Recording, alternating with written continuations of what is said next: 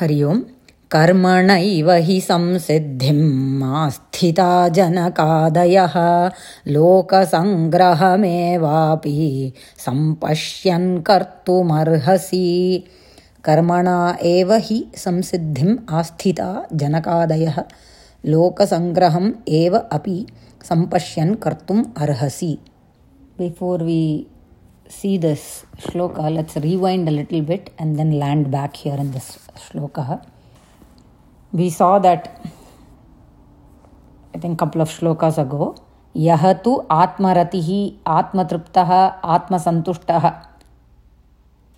The person who is such a person who is in the jnana marga, who has realized that he is the source of happiness. Right? So instead of finding a source of happiness outside, he is the uh, source of happiness. He is that source. One who has realized that. It's like, you know, we go to a shop to buy something to make us happy.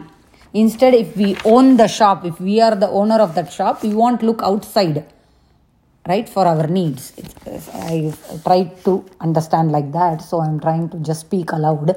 So, for such a person who has realized that he is the source, such a Jivan Mukta, he doesn't need to involve in the Loka Vyavahara. There is nothing anymore for him to achieve or any self goals. We saw that also. Tasya karyam na vidyate, Bhagavan said. For such a Jivan Mukta who has realized there is no more karya. When he says there is no more karyam, that means there is no more self goals that he needs to achieve. And we saw that there are two divisions, karma yogi and karma sannyasi, and how Bhagavan is asking Arjuna to be a karma yogi.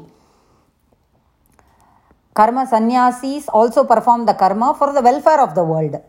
So, some Jivan Muktas uh, don't indulge. After becoming Jivan Muktas, they don't. We, we, Bharata Desham has many siddhas like that, that roam about the Bharata Desham, where, you know, uh, they don't involve or engage in the loka because there is nothing anymore for them to achieve. They still live in that body just for because of the prarabdha karma, some more balance is left.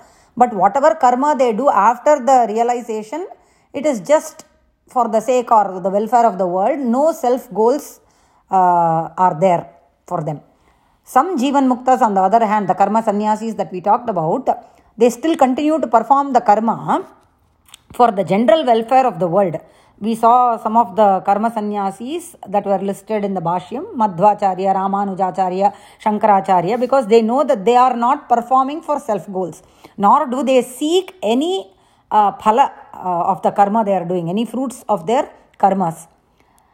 Uh, see, sometimes even a grihastha, when a grihastha commences, say he is doing a particular yaga, yajna, or a homa karyam for getting a desired vishaya, indriya vishaya. Say he wants swarga prapti or he wants uh, wealth, dhana prapti, whatever the sankalpa he takes to commence that particular homa karyam, homa karma. Say he has commenced the yajna.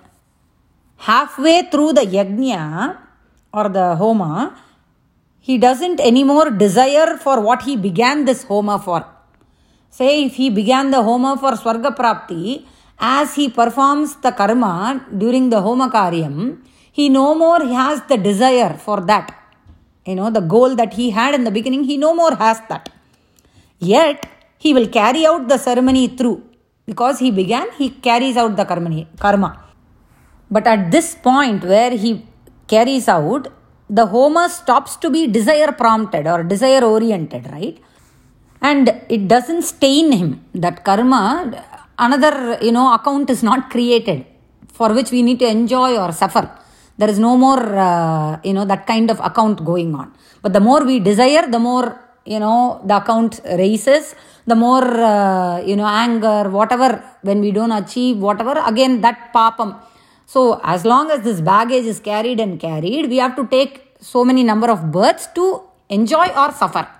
That is the thing. So when there is no more uh, self goals, uh, no more sankalpa where you know I need this prapti, that prapti. When that karma as we perform, it doesn't stain that karma yogi one who has become a karma yogi, performing the karma as an obligatory thing. I am here, I have to perform this karma, this is enjoined upon me. As we perform, we keep performing, we keep performing, we change. That karma itself brings about that chitta shuddhi.